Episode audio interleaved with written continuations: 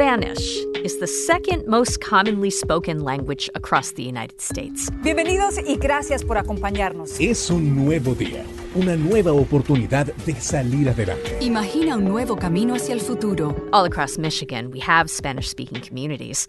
But for majority Latino communities such as Southwest Detroit, a lack of widespread, in depth Spanish language reporting means that many stories simply aren't being told. Detroit is very lucky in that it's incredibly rich in terms of media and media coverage. There's Outlier, there's Planet Detroit, there's the Metro Times, the Detroit News, the Detroit Free Press, WDET, and on and on. And even still, while we have all of those media stations cover Detroit, there is still that lack of deep coverage deep in the communities of this city. The opportunity for revival of an established Spanish language newspaper in southwest Detroit came up when the paper recently changed hands.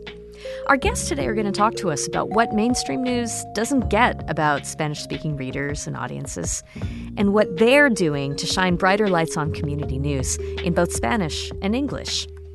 This is Stateside. I'm April Baer. Angela Gallegos is a contributing writer to El Central Hispanic News. And Martina Guzman is the founder and director of the Race and Justice Reporting Initiative at the Damon J. Keith Center for Civil Rights at Wayne State University. Martina told us that this project grew out of the center's work. Yeah, so in 2019, we received a grant from the Community Foundation for Southeast Michigan to begin an initiative to support freelance journalists of color who were reporting or who wanted to report in communities of color. It was a result of interviewing a lot of activists and organizers in Detroit and their incredible distrust of the media. And I felt that this was something that was a big issue within the journalism community, but something that I could have an impact on here in Detroit. So I began to work with freelance journalists who I believed were doing some of the most important work. They were out in communities where many of the local major media outlets aren't able to go to for lack of staffing or for an inability to get to certain places or connect with those communities. And these freelancers were able to get there. So I was able to support them and begin to create this network of freelancers. And that network was ultimately something that I would parlay into the creation of this partnership with El Central in Southwest Detroit. Not to put too fine a point on it, I assume that the distress that you mentioned comes from having simply been ignored or talked over many times, but were there other factors that that you think are important for people to understand? No, I mean, I think you're correct, April. It was definitely ignored. But when we weren't ignored, communities of color, we were talked about not comprehensively, you know, not as a whole of a community, but only when it came to things like violence or immigration. Communities of color have long complained to established media that they weren't represented properly, they weren't covered comprehensively. This didn't settle well. And even though there was connections with editors and people openly stated that this was something that bothered them, for some reason, you know, I think we could have an entire other conversation on the reasons why local media doesn't cover communities of color. It began to create a distrust, and that is something I really wanted to directly address. Angela, I know that you're this considered a, a, project manager for this collaboration that have evolved. Can you tell us the story of, of how you came to be a part of this and what happened when Martina reached out saying, hey, what if there was a newsroom dedicated to Southwest Detroit? Mm-hmm. Sure. Yeah. So I am also a native of Southwest Detroit, born and raised. I still reside in the community and Black, Black community is very, very important to me.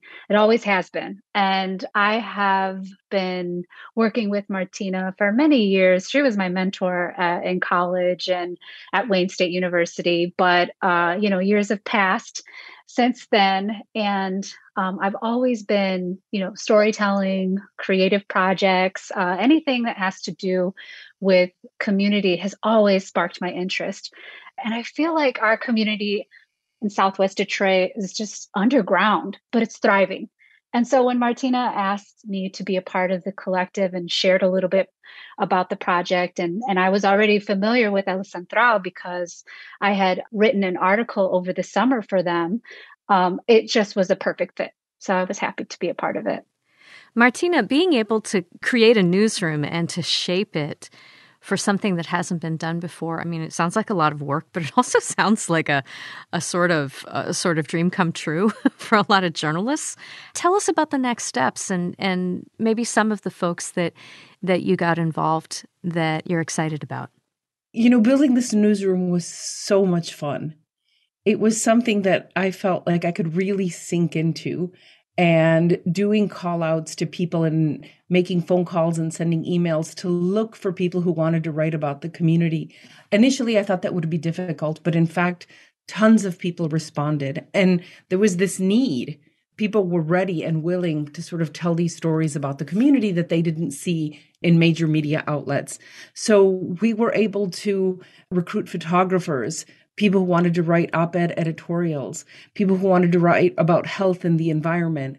And that led us to create a partnership with Planet Detroit, another local media startup who was doing really comprehensive reporting on the environment in the city of Detroit. And we're covering some of the issues that were in Southwest Detroit. And so, what we did, and one of the next steps that we were able to take was take the stories that were being written about pollution and trucks in Southwest Detroit and translate them into Spanish. And that was really pivotal for this collaboration. Those were quality of life issues that people in Detroit, especially the Spanish speaking community, needed to hear. They needed to be informed about the things that were happening, that instead of getting their news from WhatsApp, which is very prevalent in the Latino community, they were now able to pick up the newspaper and read something about health issues that was in their language. And it was a way for us to counter mis and disinformation. That is another thing that's rampant in the Latino community. And if we could get to them first, if we could get this information to them, then we knew that not only A, could we grow the newspaper and its subscriptions or the amount of people reading it, but we were informing a community of something that was a quality of life issue. I'm glad you mentioned social media. The next question I have, perhaps for both of you, is what kind of decisions seemed important to you in terms of platform? As you mentioned, this project has a an actual print incarnation, but so many people, I mean, we we shouldn't even say so many people are getting their news online. So many people are getting their news from social media. Could you maybe both say a little bit about how you're trying to think about pushing stories out? Martina, could we start with you? Sure. So, one of the things that El Central did, you have to understand, this was a newspaper that um, had been around for 30 years, but it was small and, and sort of fledgling in a way. And so when this new partnership of Rob, Rob uh, Dewaelsche and Eva Garza Dewaelsche took it over, they were really ready to sort of give it new life. And it was at the perfect time for both the Race and Justice Reporting Initiative and El Central to come together. And they knew that they needed to go beyond a print edition, which is actually still very popular in Southwest Detroit, but they knew they needed to have a web presence. They knew they needed to be on Facebook. They knew they needed to have a Twitter account and to be on Instagram, that that was a way to attract a new and younger audience. Um, but I must say that even though those social media and website accounts are very popular, the newspaper itself is more popular. We have a multi generational Latino community, and there's still a lot of recent immigrants that come to Southwest Detroit. And when they go to grocery stores, that's where they're able to pick up El Central in print. And you'd be surprised. I mean, the stacks are hundreds high. And when, when El Central goes to put the new edition out the following week, I'm always shocked at how how many newspapers are gone. People take them, people read them. And so what was happening there was an entire new generation of social media and people who wanted to be on the website and read on their phones who were aggressively beginning to read these stories. So we were able to hit two demographics at once and that was really exciting. We need to take a quick break. When we come back, we'll talk with Martina and Angela some more about the issues that they have in mind for coverage at El Central. Art and culture, which also includes restaurants, health and wellness, which was something that was desperately needed. And I think we need to start covering politics and local politicians. We'll be right back. Support for the Stateside podcast comes from Kalamazoo College offering a personalized education that combines critical thinking, curiosity, and creativity. Committed to preparing students for meaningful careers that make a positive impact on the world. More at kzoo.edu. Support for Michigan Public's Stateside podcast comes from Lake Trust Credit Union, working to empower financial well being for Michigan consumers, businesses, and communities. Committed to financial solutions and advice to support people and families. More information at laketrust.org.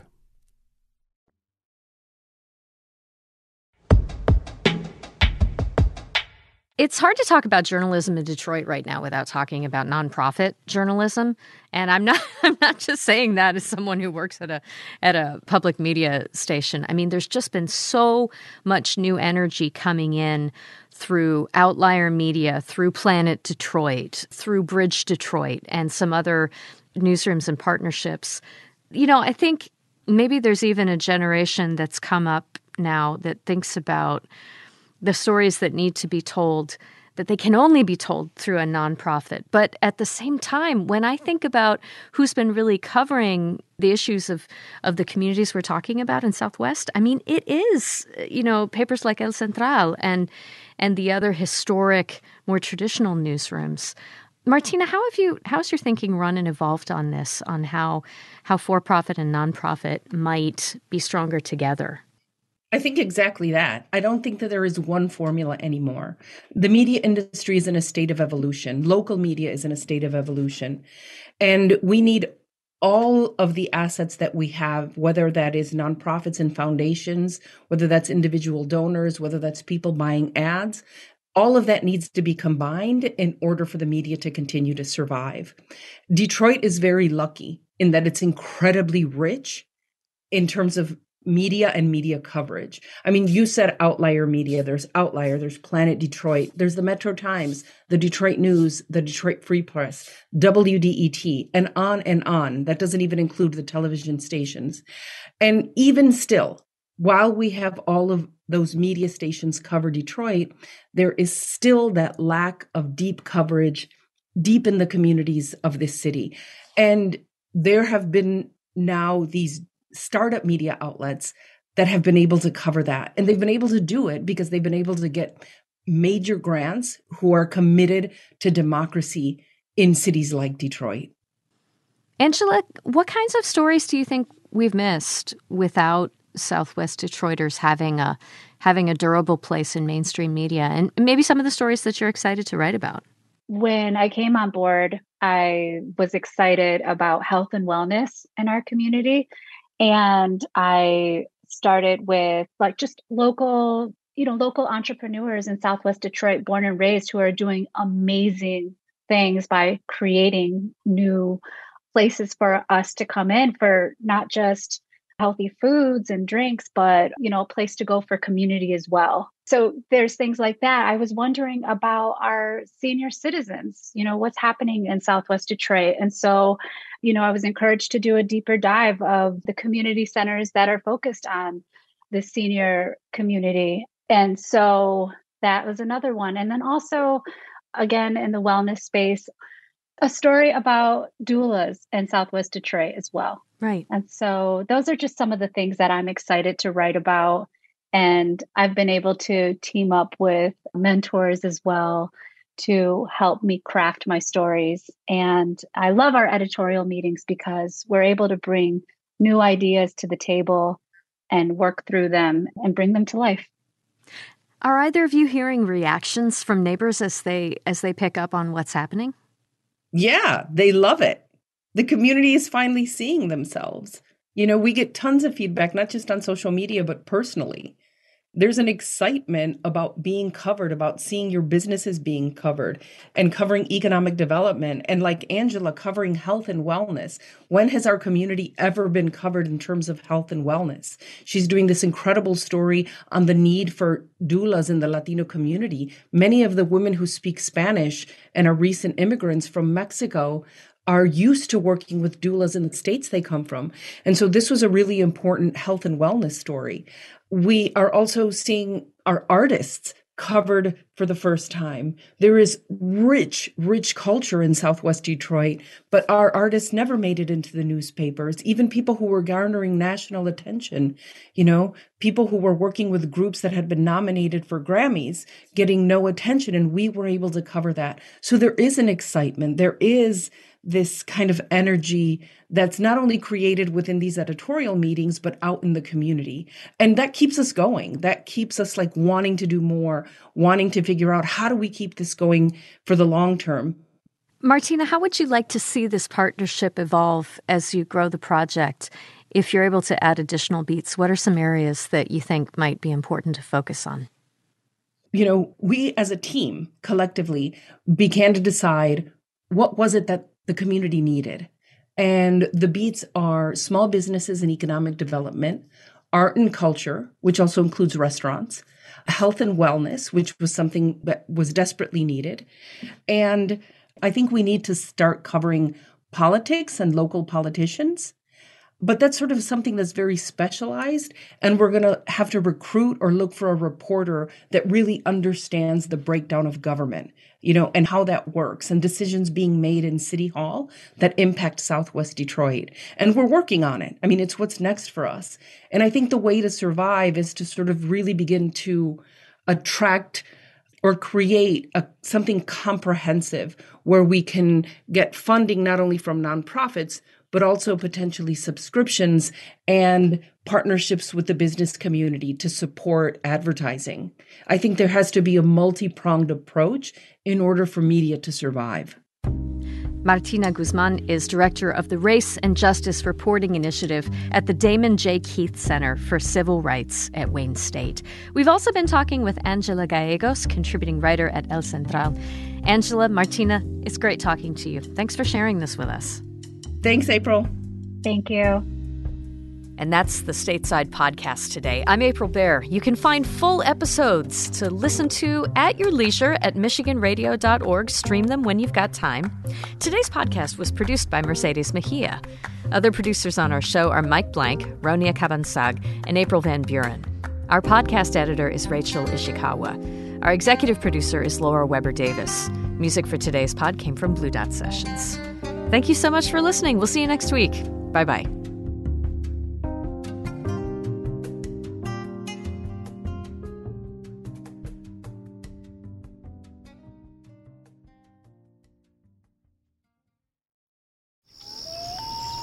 Hi, I'm Rebecca Williams. I'm Lester Graham. We've been working on a big project about Great Lakes birds called the Bird Connection. It will look at ducks and trumpeter swans, egrets and herons, and piping plovers.